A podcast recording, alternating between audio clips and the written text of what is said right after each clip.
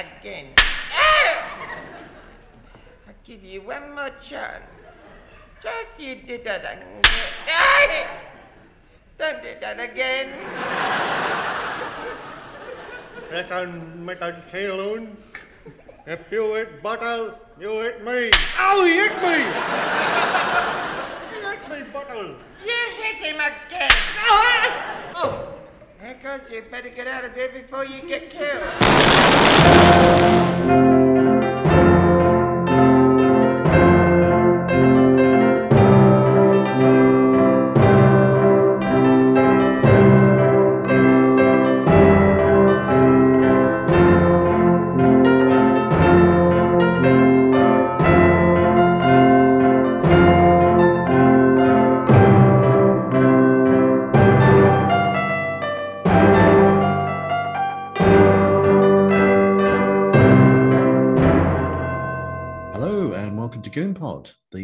Podcast which asks those great what ifs of the Goons universe, such as what if boffins had developed a preventative drug to stop the spread of duck's disease, and would they have called it a quackzine?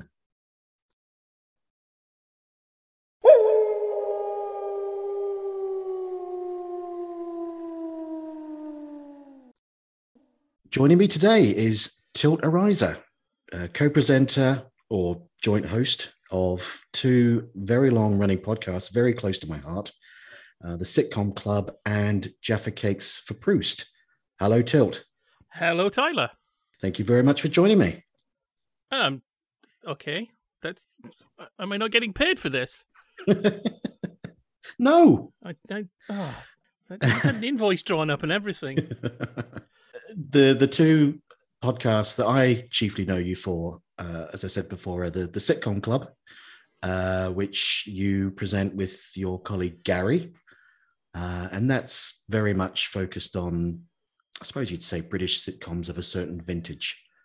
Uh, yes, um, the- I think we have a cut-off point of about 1998, mhm. but we don't. We're not doctrinaire about it. Uh, in fact, we did at one point do a thing about 21st century sitcoms from the US. So Oh yes, you did. Yes, yeah. But you've done, you know, you've done the crowd pleasers. You've done the likes of the Likely Lads, Man About the House, Not on Your Nelly, Bootle Saddles. Bootle Saddles, a few oddities like uh, Come Back, Mrs. Noah, and the truly dreadful Honey for Tea with Felicity Kendal. I don't like saying things like truly. dr- I don't like doing massive write-offs of things. But yes, um, Honey for Tea did not work, No, uh, and there are reasons for that. But I, I Hmm. try not to be too dismissive, even of really bad things. I, I guess in some ways, I don't want to puff myself up too much, but I'd like to think that on Sitcom Club we're a bit of an antidote from that sort of '90s postmodern tendency of just looking at old things and going, "Oh dear, what's happening here?" Was yeah, there's a reason. It's like you know, wobbly sets. Well, there's a reason sets wobbled. There's a reason they didn't spend more money on such and such. Sorry, I'm, No. defending Honey for Tea. What, what's wrong with me? no, that's that's the thing. You don't slag off. You don't. The the, the purpose of the sitcom club is not to um, is not to just look at something and say, "Oh God, that's so old and rubbish." Yes, um, so many podcasts are just basically a group of friends sitting around getting drunk, you know, taking the mick out of old films. Or uh, the the example I always cite, uh, a podcast with so-called film buffs, in which uh, one of them thought that Robert Redford was in Gone with the Wind. yeah, and it was at that point it was you know iPhone against the wall basically. both the sitcom club and also Jaffa Cakes for Proust, which uh, again you you you present with with Gary. Uh, that's there's a lovely phrase that you've used to describe uh, Jaffa Cakes, which is um, pre-decimalized pop culture. I think is that right? I don't remember saying that. Well, maybe someone We, else. we but- generally talk about sort of looking for lost Britain. Mm, mhm. Um, that Jaffa Cakes for Proust came about because we kept hitting fascinating topics in sitcom club that weren't really sitcom related. Or we need, you know, th- there'd be a thought that would start in the sitcom club, but we'd kind of need to go beyond sitcom. Yes, but there's some great. You've done some great examinations of, for the you know the likes of uh, the history of breakfast television, British television itself, in terms of its um, early development, and also things like you've looked at what Bruce Forsyth's Big Night Out, early Benny Hill, you, you, know the Beatles. You've also of interest to listeners to this podcast. You've covered the Sandwich Man, the Bentine film from was it was it sixty six? Yes, it is. Yeah. Mm-hmm. Um, we found a trilogy that nobody knew was a trilogy. the Sergeant Brown trilogy. we did. Yes. Yeah, I was involved in that one. The David well, Lodge. that was your idea. You said we Mm. should do a thing about films in which David Lodge plays a policeman, and we we found three where he's playing a sergeant, and only one of the films gives him a name. So it's like, well, I, ca- I think we can pretty much say that it's definitely the same policeman every time. yes, the moustache occasionally is shorter or longer, depending on the the period of the film. Uh, and and also you've looked at you've done a few Doctors Who as well. Well, yes, Uh, and we're you, you, me, and Gary are meant to be doing more, and just yeah. I, I feel I have to explain there hasn't been anything, any real activity from this side of uh, the pod world. Uh, just because ver- various things, but basically, Gary and I are never not busy or well at the same time. hmm Recently, there's just been upheavals. Everything started to go wrong when they rewired the house here. So we've we've been having little, very very brief comebacks. We do have a project that we're looking to launch towards the end of this year, and Gary and I are going to tackle "Are You Being Served" series by series, um, and that's also partially because we heard a very very good podcast called "That Does Suit Madam," Mm. which two Americans look at "Are You Being Served," and it's like, well, we can we there's plenty of room for people who are drenched in British culture, like Gary and I.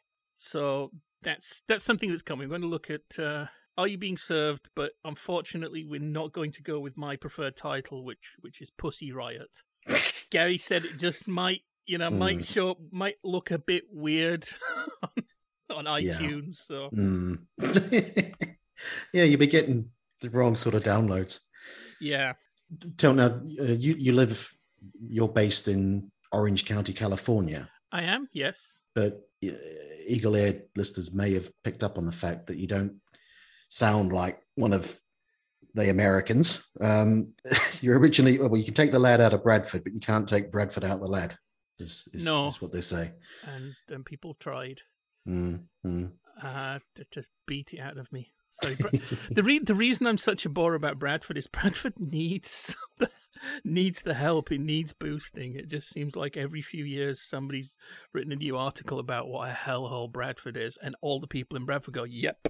So I could go on, but ah, go on. Speaking of the Go On show, Yeah, great link. ah, Pebble Millworthy, yeah. uh, so, yeah, obviously, as people have picked up, you and I have known each other f- for quite a while, and we we often talk about British popular culture. Um, as you say, I suppose the cut-off point of, of the late '90s, and we often watch old tally, old films, uh, listen to albums, and generally have a natter about the, the sort of stuff that I guess the likes of Talking Pictures TV would would feel at home with. Yes. Um, and and uh, you know, over the years, over the you know, we've we've spoken about the goons, we've touched on the goons. We've never sat down, I don't think, you and I, and actually had a, an in-depth conversation about the goons. Um, well, uh, in the last few months, um, I've deliberately put off that mhm. possibility so that we could do it properly now. one of the things that I I always you you you've always sort of talked about um, the subject of today's episode, the series nine episode Queen Anne's Reign. You've always mentioned that one as as a a, a goon show which has resonated with you. It might be the first one I properly listened to. Because I know you sometimes start with the, you know, when did you first become aware of the goons? And to Yeah. me, that's a question like, when did you first become aware of the sky? I I don't remember this moment where I found out there was this thing from the Goon Show. I just remember it was a thing. It was everywhere. It was it was just you know people. It was just something adults would mention. I was it was interesting. Uh, a while ago, I, went- I checked Mm. when Peter Sellers died and found out Peter Sellers died before John Lennon He did, yeah. because I remember John Lennon dying, but I Mm. was young enough that I didn't know who he was. Mm. But I remember Peter Sellers dying, and I remember being really shocked. I was a small child, and probably Inspector Clouseau was something. The thing I remember is, I think maybe Yorkshire Television showed a tribute. I mean, this this the memory cheats. I could be wrong, but I remember there being like a program slide showing Inspector Clouseau and saying Mhm. something in, in, honor of uh, Peter Sellers, who died recently. And my mum going, "It was all those wives. That's why he died." Was your was your dad a fan particularly? As far as I can tell, yes, it, it certainly chimed with his sense of humor. It wasn't something like you know we didn't have any of the albums. I we only had one comedy album when I was growing up, and that was the Blood Donor, Oh yeah. Tony Mhm. Hancock. And my dad bought that for my mum for one of her birthdays, and she was not pleased. She said, that- "I don't like Tony Hancock." It's like, but Mm. we always sit together and watch. Said, "Yeah, yeah, I watch it because you're watching it. I don't watch it because I like it." At some point, there must have been some early '80s repeats of the Goons, or maybe the Goons were just never not on. But I remember ending up with three episodes that I knew really, really well, and that was Queen Anne's Reign, The Moon Show, and is it Personal Narrative? Oh yeah. hmm Yeah. Um, I must have had one of those three-sided cassettes. Yes. I don't know, but I, I, I constantly just listening to those again and again. I do remember sitting down and listening to 1985, but not taping it. Mm. And part of it was trying to work out which goon was doing which voice, including trying to work out which goon was doing the voice of Wallace Greenslade, Demon Talker, because obviously that's a character. Wallace Greenslade is a great comedy name. It- Can't be a real person. I always thought when I first started listening to the Goons, I always assumed Wallace Greenslade was Sellers. Yes, yeah, it's it's his kind of more straightforward, smooth kind of thing. Mhm. Um, I really like Wallace Greenslade. I think he he works with them so well. Well, yeah, and from from what I understand, he he was there wasn't a lot to him. Um, what you saw was what you got from Bill Greenslade, and he was a you know he was game for a laugh. He was up for anything. Whereas Andrew Timothy, his predecessor, was a lot more sort of um, I think prim and proper and a bit more stuffed shirt and unwilling to kind of you know throw himself into the proceedings. The only footage I'm aware of in which you can see Wallace Greenslade because he uh, he he does appear in silhouette in the film. This is the BBC. The only footage I'm aware of in which you can see him is kind of like a predecessor to a Christmas tape. Uh, Oh, which is yes. the Alexandra Palace have some sort of you- uh, the news team put some like Christmas film together, and Yeah. he's reading out a fake news bulletin. That's the only thing I've ever seen of Wallace Greenslade i- in motion. Uh, for the benefit of the listener, will you just explain what the what Christmas tapes are? People are listening to this who don't know what Christmas tapes Yeah, are. yeah, Well, be. okay. Um, in in the good old days of uh, heavily unionized television, and when television was made in television factories, uh, particular departments, in this case the VT department, would keep outtakes and also do rather elaborate shows that were only for the internal viewing of. I think I don't think it was just the VT department. I think I think in the BBC case there was like a like one machine might play it out on Christmas Day, and if you're in a you know if you're in somewhere in the building, I could be wrong. If anybody can can correct this, there must be a book about these already. Mm. Uh, but I have a feeling it was kind of like you know if you were, if you were somewhere in television center. Uh, you were near a monitor. You could click, click, click, click. Right there. There's there's today's v, there's there's this year's VT tape. So it was VT tapes were a kind of a program made by the staff for the staff. They're very rude. Um, some of them are so rude they're not funny. Mm-hmm. Um, but Yeah. a couple, the, the the two most celebrated ones, White Powder Christmas and Good King Memorex, catch that feel of the imperial phase BBC television, where everything is happening in television centre. Every studio has activity, and then they were not even a new thing then. the the news department, which used to be based in Alexandra Palace, made little films, and one of them is anchored by Wallace Greenslade. Was, it was the infamous clip of Zippy from Rainbow talking about his twanger. Yes, that's a Thames Television Christmas tape. ITV used to, I think, have a competition. The ITV Christmas tapes were like 10 minutes long, but all the different franchise holders would submit one, and everybody, you know, everybody would watch them, and then I think one would be declared the best. So, Right, right, right. Okay. Uh, so, just to get on to this particular episode, so Queen Anne's Reign, it's series nine, episode eight, went out in December 1958. And as with all goon shows of this period, uh, we're sort of nearing the nearing the end, um, and it's extremely. I describe it as as extremely busy. There's a hell of a lot going on, but very It's little that can be described. Yes, and dense. a lot of different characters. Mm. I mean, the first we hear of Sellers, he's playing a version of himself. And we have Milligan doing the Adolphus Spriggs voice, Yes. but being sort of Sellers' private minstrel.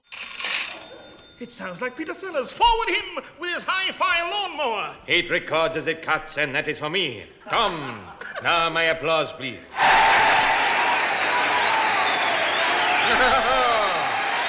Oh, yes, yes. Oh, yes, yes, yes, yes. Yes, yes. Getting known, it's quite obvious, yes. Minstrel, sing that for me. I'm getting on. How much does it pay you for that? A free feel of his Rolls Royce, Jim. Well, well, well. And a fine master. Master. He had to go. I shot him for nothing, you know. Oh, you're a kind man. I think it's time we had a go at the Groon show. Uh, I'm not going to. We're not going to go through scene by scene, line by line, any of that. But the sky is leaking over the village of Upper Dicker, and folk are blaming it on Queen Anne's reign. Yes. Things happen. That's the Mm. plot. Hmm. um, and things happen immediately. So we, we kind of th- even the introduction before we actually get to the episode itself seems to be longer than usual. There's just more things, and they're completely inexplicable to me. They're very perpendicular. Um, there's certain forms of comedy. Yeah, certain comedy you can see. I can see how that works, and I, I know why that works, and that's very good and there's something where it's like, well, that's that's you know, I would never have thought of that. And then there's certain things like, wh- where did that come from? What I can, I feel dazed. Um, Peter says, "I'm getting known," and then he gets Spriggs to sing the words "I'm getting known," and then he shoots him. Um, and I can I can hear a couple of edits as well in that song who knows what was going on. It, the reason of, of the three, the reason I picked this one is that it's it's possibly the least coherent, but the, there's there's a feeling that all the goons are in a state of flow. Yes, they're all absolutely confident that what that they they can say and do anything. And this was another thing as a as a child, I wasn't sure how much of it was written down Hmm. certain bits just and it probably was more scripted than it sounds but it just almost felt like they just got got around got you know just met up five minutes before and said uh it's raining rain queen ends rain right okay let's go Yeah, and but the thing is, the, the audience clearly loving it. There's there's no sense that the audience is bewildered or you know not hanging on their every word. I think there's a lot of by this point in the in the goons' career, um, the audience warmth and the the the goodwill from the audience is palpable, isn't it? yes. Um i don't know where it was. Gary sometimes quotes charlie higson who'd said something about he wished he wishes he could see what Morecambe and Wise would have been like after 200 years so that everything they're doing it only makes sense because it's them. Yeah, arsenal i mean that's already kind of yeah, for like, you know Peter Cushing asking for his money, just just getting to the point, and and this almost feels like the the goons have got to that point in seven years. hmm Um, to the extent that, uh, that there's one bit that sticks out is that the audience don't laugh at the joke. Um, there seems to be more hilarity just at the at the fallout of. So there's the you know this. Do you have a spare room? Yes, it- it's in the spare room. I'll put my spare body in it. I only wear this one for work. Nobody laughs at that. And but then like Milligan's in the background as we go, you've had a hard day and, and everybody's more amused that the goons are amused. yeah, you often talk about the the sound of jokes, don't you? You've said to me. well, about, there was this thing I did.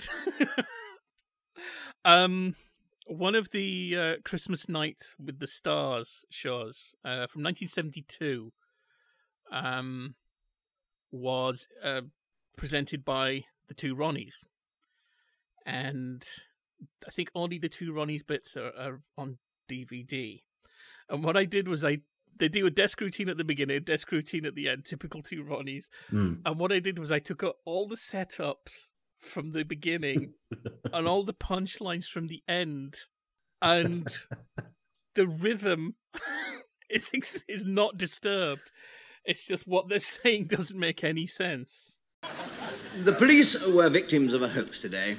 It happened on the A1, about two miles from Three Bridges, at four o'clock, when Sir Rafe Richardson walked out after Mrs. Mills had refused to take her clothes off.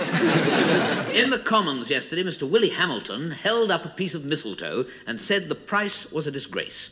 People who purchase the product are warned not to sit too close to the fire or they may break out in biscuits. Um, and I think having seen Ken Dodd live a, f- a few times, hmm or maybe it was just once, and I just kept taking breaks. I don't know. I'm, on some level, I'm probably still there. Uh, Ken, Ken Dodd, infamous. Uh, uh, he he played Bradford Alhambra, and the theatre manager threw the keys onto the stage and said, "Lock up when you've done." I think that's people sort of talk about how Ken Dodd had to keep going until he got the audience to a certain pitch, and I think maybe that was it. yeah. Maybe he was trying to look at that point where anything he said would be funny. Mm. Um, but in this, the go- the goons have just. It's not. They're not at that stage in the night. That that stage in their careers that anything they say is hilarious to the audience and to themselves. Yes. Um, and there's just things that during the discussion about, I think it's the discussion about elephant traps. Min just goes, "Bish, bishto." I, I don't know why.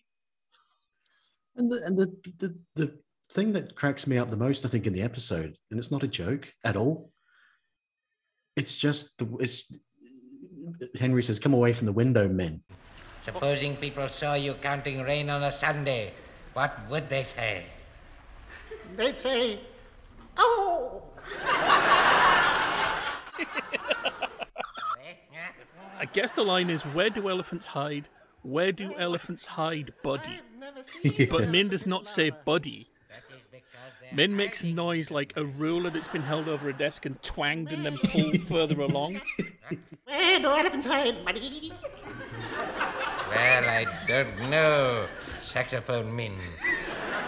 And also, it's like Eccles comes in, and he's not. Crun doesn't refer to him as Eccles. It's Master Muckle Yes. at one point. And it's and- Mad Mad Dan. Um, Um, and and Crun is is Eccles' uncle for this one. yeah. Uh, and William seems to be Min's son because he keeps he refers to her as Ma. Uh, um, Mm. yeah, William turns up. There's just so many characters being thrown at us. Yep. Um, and another great little thing that's just like a funny sound is when Ned gets shot. Yes. I, I, it's like a fraction of a second just from him introducing himself, being shot, and screaming. it's I I meant I, I forgot I meant to measure how long that takes. but it's like a fraction of a second. It's just like a burst of sonic comedy. Come in. Good evening, I- I've said this before.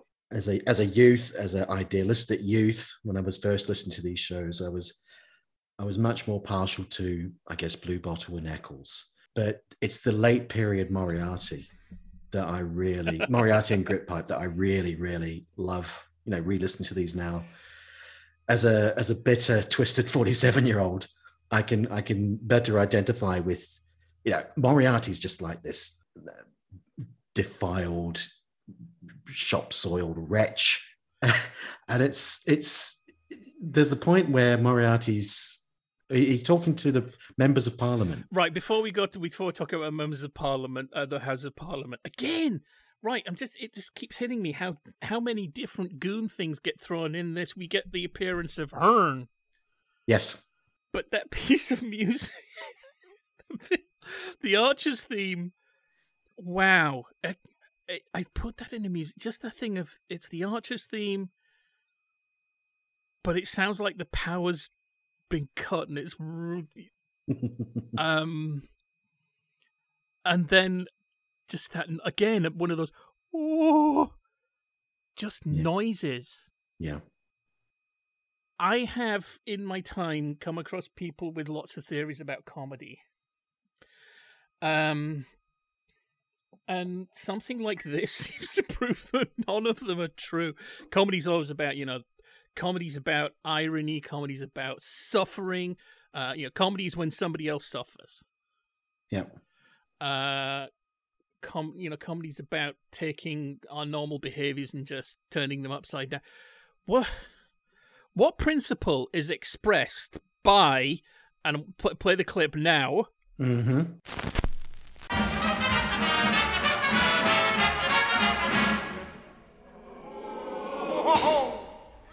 what what principle what rule of comedy i- i- is is embodied by that? Because that's hell that's one of the funniest things i've heard. But i don't know why. And, and i mean because part of it is you know that's it's a familiar piece of music because the goon show is much more I, i'm not one of those people you know i don't want to like drag down uh, the principles, uh, any sort of iconic. It is the three of them, sometimes the four of them, but it is also Max Geldray, of course, appears in this episode with a speaking Does. part. It is Ray Ellington. It is Angela Morley. Mhm. Uh, it is Wallace Greenslade. And all of them seem to get some demonstration of why they are important to the Goon Show. Uh, and, and the Goons seem to be doing almost every voice in their armory. Uh, there's even quite a few non Seagoon Secombes. He seems to have a few more, th- just very brief lines, but like, you know, he's talking out the back of his head and th- he, he, he does a few. Yeah, he does. He does the the voice that he uses for old Uncle Oscar, who's a very occasional character. As uh, in this episode, he's the Speaker of the House, Mm. who very funny piece where he's he kind of starts sort of muttering something and then just sort of abandons it, and the Prime Minister says, "You choose your words well, sir." And there's that um that that slightly uh anticipating the way Prince Charles spoke, that Milligan character is yes. what do we um I, I guess another reason you and I are talking about this show is if we can go s- serious um I don't have great mental health. Hmm um, it's in the last few years I got diagnosed with chronic severe depressive disorder, but it had been undiagnosed for decades and had caused all sorts of damage to my brain. Um, and I had been, you know, it's. I, d- I don't know when I first heard the goons, but uh, I came to recognize that I'd actually been having bouts of depression since childhood.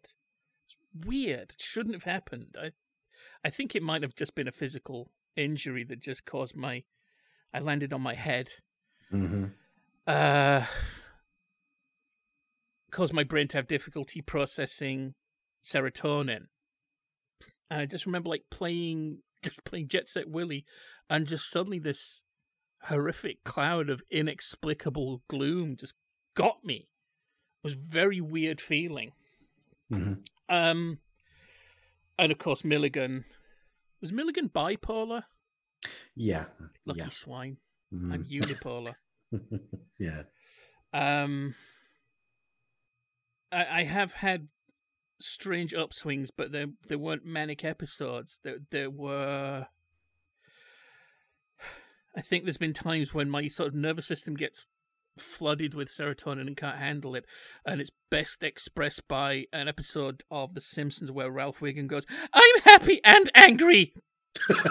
Yes. Yeah.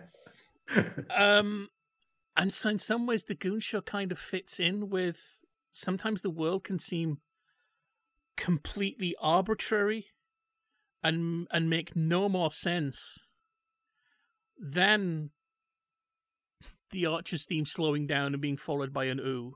And I'm not comparing myself to Spike Milligan, but I'm wondering if he's expressing something similar to what I sometimes express.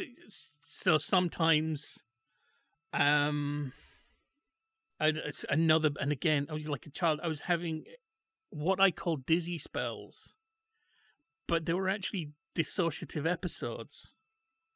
So sometimes the the world just becomes disconnected, and Pishto makes about as much sense as "Hello, how are you?" Mhm. in the Goon Show, it's all safe. A, a bit like how it's been observed that there are quite a number of po- points in the Goon Show where somebody's blown up but not killed, or if they are killed, they get to complain. Well, mainly, mainly Bluebottle, and that's almost Milligan working through. Um, was it Monte Cassino that he was at Yes. that he got blown? Yeah. Um, Yeah. So he's got, and it, so again, it's like the arbitrary world, but it's it's a safe arbitrary world. Mm. Uh, It's yeah, it's the it's the it's the characters playing parts, and at the end, sort of waving at the audience like the cast of the Railway Children, almost. uh, but I mean, so, so sometimes in in in a milder dissociative episode, you might hear a voice, not not hearing voices. You know, so you might hear Mm. somebody say something. Mm. Who's who the hell said that? And then it's like, oh, it was me. Well, that's almost like that's something you could almost imagine being worked into a goon gag Yep. not being able to recognize your own speech when you're doing it. Yeah. So that's that's that segment. Uh, if you've been affected by any of the issues raised, I understand that you can shout out of a window. It won't do any good, but what does? I always used to think uh, because this is obviously this is Spike writing on his own. He's got no, you know, Larry Stephens or anyone else helping him. And I always wondered, you know, how much of these series nine and series 10 shows, you know, he was sat at home sort of chewing the end of a pencil. How much was he sort of agonizing over, yeah, including the Archers theme tune? Mm. or how much was it just him just throwing down the first thing that came into his head and just because of the sheer sort of pace of the show it, it all kind of worked I mean, given given the, the state of the performance, the other two seem to be completely with him. Well, everybody seems to be completely with him.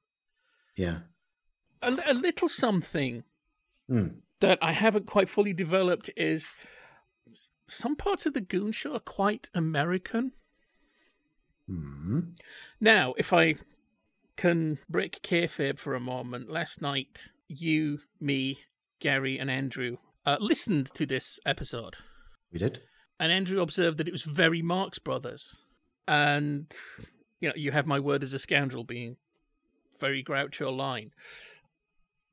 There's the Marx Brothers. Have you ever heard uh, Jerry Colonna? No. He did the voice of the Mad March Hare in Alice in Wonderland, the Disney Alice in Wonderland. Oh, okay. Yeah. He's got a kind. He he. I mean, one of his things. Actually, yeah, one of his things I think was doing this huge sort of bellow like a siren, which you can probably hear in in Secombe. Hmm Um, but sometimes he spoke in this strangulated version, and there's a version of, I think it's down by the old mill stream. He comes out with this line in the middle of it. I thought for a moment it was me. He's almost Spriggsing. Right. Yes. I can't do the voice right. The air's too dry here. I took a look around, and who do you think I found? You. I thought for a moment it was me. Sometimes Ray Ellington is doing Eddie Rochester Anderson. Yeah, I was listening. Actually, funny enough, I was listening to Ellington being interviewed earlier today, and it would have been about I don't know, late fifties, early sixties. You know, he's born in London during this during the First World War, but he's he's adopted this transatlantic accent. His father was African American, and I think his mother was Russian Jewish. Because he does it very well. It's not. uh, Sometimes you hear uh, Amer- uh, British entertainers going for that voice, maybe, and it kind of breaking in places. His always sounds fairly natural, and it makes him again an interesting link. So I think, come on, ask me the question. You've, you've, I think you've asked everybody the question okay. about the musical acts. All right. Did you ever skip the music in the Goon Show? Very, very rarely, and if I did, it was probably only Max Geldray. Not that I don't like the harmonica, but I don't think his choice of material was quite as Catholic. Hmm. But generally, no. hmm And in fact, just recently, I bought a CD of Ray Ellington's rock and roll numbers. You did, yes. There's a compilation called That Rockin' and Rollin' Man. and it's interesting, and I, I bought, bought some downloads as well. And there are a few of these where he does very convincing, like rock and roll jump blues, that kind of thing. And will also do a goon bit. So, like his version of the Green Door ends with him sort of doing an impression of William. Yeah, mate. Let me in, mate. And there's there's another where he he does an Eccles voice. I can't remember which song it is, but at the end he, he goes, oh, "I'm having a good time." Well, very often during his during his bit on the Goon Show, Milligan and Sellers would chip in, you know, Yes. during the during the song. So that makes him sort of an interesting. You you can you can you could put you could put this CD on in certain places. Maybe we'll just listen. Yeah, fine. Yeah, it's, yeah, it's some good, good easy listening, but you know, slightly rocking, and then suddenly notice that it's like, aha, there is British silliness underneath this all. Yeah, Geldray when he turns up in the show, um, They're mean being to a- him, aren't they? being a terrible actor, obviously. Um, he- right, there's a line that uh, he's described as I think Secombe describes him as a genuine, genuine Dinah Dawes cast of a wrestler. yes. Now, do you know what that means? I wonder if that's a very specific reference. I was a, th- a thing just today um, on Twitter uh, talking about um, the television series The Informer. And the theme tune for The Informer is also the theme tune of The Bishop in Monty Python. Mm. And the more I find, the more I go back and watch old British television, the more the random bits of Python turn out to be fairly specific references Yeah, uh, on the show, TJ Worthington mentioned like the opening titles of Big Breadwinner Hog hmm are comparable to the opening titles. There's a bit where we just have the the, the character's face flicking from negative to positive, yes. and and on the show, the, the bishop he gets this massive woof of recognition. I think not just like oh my god, this is so random. Ah, right, okay, the inf- right, it's the informer, oh, and it looks a bit right. I know what's happening here. there might be there might be bits of the Goon Show that are not actually random references. Yeah, I know what you're saying. It's it's something that I, we've I've talked about this before. There's there's little lines that or references to to people who were probably in the news at the time in the gossip columns, and are now more or less forgotten. I think it's Um, at this point that we have to mention Sabrina. Has that maybe happened every episode so far? I don't think we've mentioned Sabrina before. Oh right. Go on. So she was part of that whole blonde bombshell Yes. With, and I think I became aware because Clive James showed a commercial she did for Australian television, and she's quite stilted. Uh, but uh, well, the reason that uh, the Goon Show makes fun of her is because she's chesty and blonde and Mm. a bit probably perceived as a bit dim. It's Bluebottle that tends to have the fixation on her. Yeah, I, I always thought Bluebottle was about twelve. You think Bluebottle's uh, five? No, I don't. No, no, no. No, Oh, okay. I, I, someone, uh, I think it was it Jake Sanson. Um, I think it was Jake Okay. who, who thought. No, I- I've, I've, I've sort of always thought of him as a, a kind of an indeterminate adolescent, or an adolescent of an indeterminate age, who's got this sort of burgeoning carnality, Mm. um, but he's not quite there. And uh it's speaking of Bluebottle. There's there's that there's that bit in it where Neddy keeps hitting him, quite out of character. Mm. Neddy hits Bluebottle. Blue Bottle challenges him over. He gets hit again. Challenges him over that. Gets hit again. Then Eccles challenges. Then he gets hit. And Bluebottle says something like, "You get out of here before you get killed." And that that actually sounds like Bluebottle coming out of character. Again, going back to the um, so our friend Andrew, uh, he'd been watching Mon- Monkey Business, the Marx Brothers film Monkey Business, and there's that scene where Groucho is held at gunpoint by the gangster Alky Briggs. And I read a book where they said that th- the interesting thing about how this scene plays out is that even though he's got a gun, Alky Briggs cannot harm Groucho because Alky Briggs is not a gangster. Alky Briggs is a movie gangster. He can't kill somebody until they panic and go, "No, no, I, I'm good, I'm good, Alky. Don't, don't do it, don't do it!" Bang, and Groucho doesn't do that. Groucho just makes jokes. So the thing is, is that Groucho is in the film, but he knows he's in the film. And so there's a bit of that with Bluebottle that it's like there's the Bluebottle who is completely innocent and gets blown up, but there's a Bluebottle behind that Bluebottle who's just turning up because it's the Goon Show. and Bluebottle's in the Goon Show. Well, he, off, he regularly, often Bluebottle talks about he's he's copied out his lines for that week. So he's so it's like he's arrived at the Camden Theatre, and Spike's given him a script or lent him a script, and he's he's copied down the bits that he has to speak, and then he performs them. But it, it's interesting. This sort of things. Bluebottle doesn't sound innocent in that. It's just like before you get killed. So Yeah. it's, it's like for the first time, Bluebottle's got his scripting. Don't think of this. Don't think much of this week's. Yeah, he sounds in this episode. In this episode, he sounds a bit world weary in general. yes. Uh, there's quite a few. You meant you touched on it before. There's there's a few clunky edits, even because we listened to pretty much. I think the the the, the fullest episode Yes. available. Uh, I'm more familiar with the transcription services um, version, and there's a lot of there's quite a few sort of quite significant sort of clear edit points.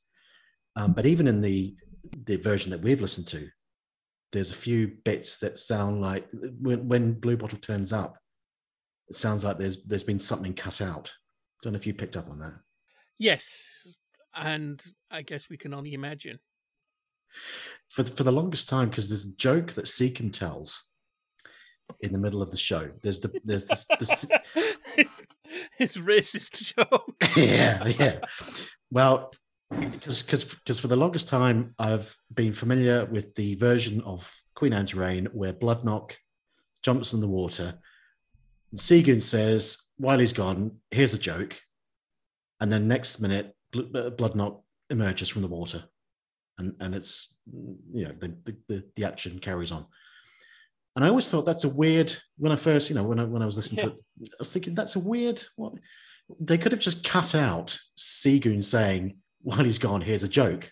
They could have just had him. That's just that. That sounds like the B, you know, typical BBC doctrinaire thinking. Edit out this line. It, it's offensive overseas. that that yeah okay. What you work to rule. Uh, malicious compliance, is it's sometimes called. Yeah, and the and the joke is, is concerns a Scotsman and a, and a, and a Jewish gentleman, uh, and interestingly, Secombe kind of tries to he, he tells a joke, and then he, he says, you know, if if if a, any Scotsmen have been offended, then you know uh, you can turn the joke around and and direct it towards the the Jewish gentleman, and any Jewish gentleman offended, you can turn it around against them. you know on, on the. It's kind of like Spike acknowledging some people might find some of his content offensive. Yeah, and the, again, the, it's it's let's call it an offensive joke. Regardless, don't do not at Tyler. Do not get involved. Right? Okay, we're we're calling it an offensive joke because that's that's its role. Yes, it's an offensive joke, but actually, the whole thing is a joke about offensiveness. So really, it's just to hear, you know, Neddy with flop sweat, uh, backing off from his own joke. yeah. So yeah, okay, it's it's it's postmodern, weird for the sake of weird. Mm. Did you pick up on the Oozlum bird reference? Yes, and so did the audience. Yes, the um the bird that legendary bird that will take off and fly around in circles and then sort of manage to somehow sort of fly up its own fundament and disappear. Yes. Mm. Do you want to mention my most disturbing expression of my Goon Show fandom? Go on. Because I have recently tried to, uh, in Photoshop, get get down what I th- what the characters look like in my mind. I've not been entirely successful, and I'm not sharing them uh, with anybody other than Tyler. Uh, but yeah, I I would I would really be fascinated to know what people think the characters look like. What did you think of the I- Telegoons? I think it's I've never seen one all the way through. No, in no, but in you've seen the character, you've seen yeah, the, the- no, the puppets. no, no, no, no, no, no, no, no, no, no, no, no, no, no. They're they're they're not really, especially Eccles. But then you see, Eccles is kind of fi- fixed in my mind, uh, also by the case of the Mukkinese battle horn. Oh, yeah, because he's wearing what's he wearing? A, He's wearing like a flat cap, and trench coat. so in my, in my mind, Eccles is just Milligan, but about seven feet tall. Well, it, yeah, because in Down Among the Zed Men, Milligan sort of sticks his his front teeth out, doesn't he? Yes. Sort of, um, Yeah, you, you, you kind of think maybe that Eccles has a weak jaw. mm, Um, like Mortimer Snerd. is a- mm, mhm. Yeah. Uh, There's also, if if she's going to have a catchphrase, uh, Minnie Bannister, I think it's uh, her catchphrase probably is, you know, we'll all be murdered in our beds. Yes. And Though I do like it might be a man of evil powers. That's At one point, Crun calls us again. I'm sure Sellers just improvised. Just Crun calls us saxophone men. yes. Uh, we do also get um, at some point we, we, we get the case of uh, Mariety. Do we? I didn't. Do you know? I There's a very pick up on brief bit, but it's, it, I'm thinking, Sellers, dude, Mm. it is way too late to be telling anybody to re- rein it in. This this whole show goes up to eleven. Meantime, from the comparative safety of a long disused factory chimney, a French crag reviews his financial position. Well, an, an empty tin. One fishbone elegant. One ausblick formidable. Piece of string. Hello. So, you've been keeping these things from me, eh? Now, put all that stuff in my name at once. I'm sorry, Pie. Well then, Sorry, Pie. ah, Can I have my teeth back for Christmas? here is the pawn ticket. You pawned my teeth? You're a swine of a spy. What? I challenge you to a duel. Name your weapon. Teeth. I've lost.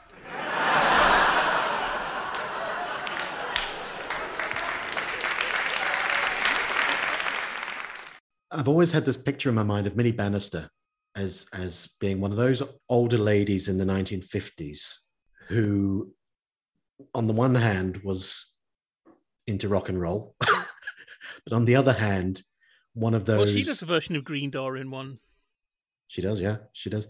But but you know, with with the whole we, we'll all be murdered on our beds, it, she's she's exhibiting that uh, paranoia and and fear that the you know the scandal sheets and sensationalist Sunday newspapers were coming out with Yes. salacious stories of sex sex maniacs roaming the countryside.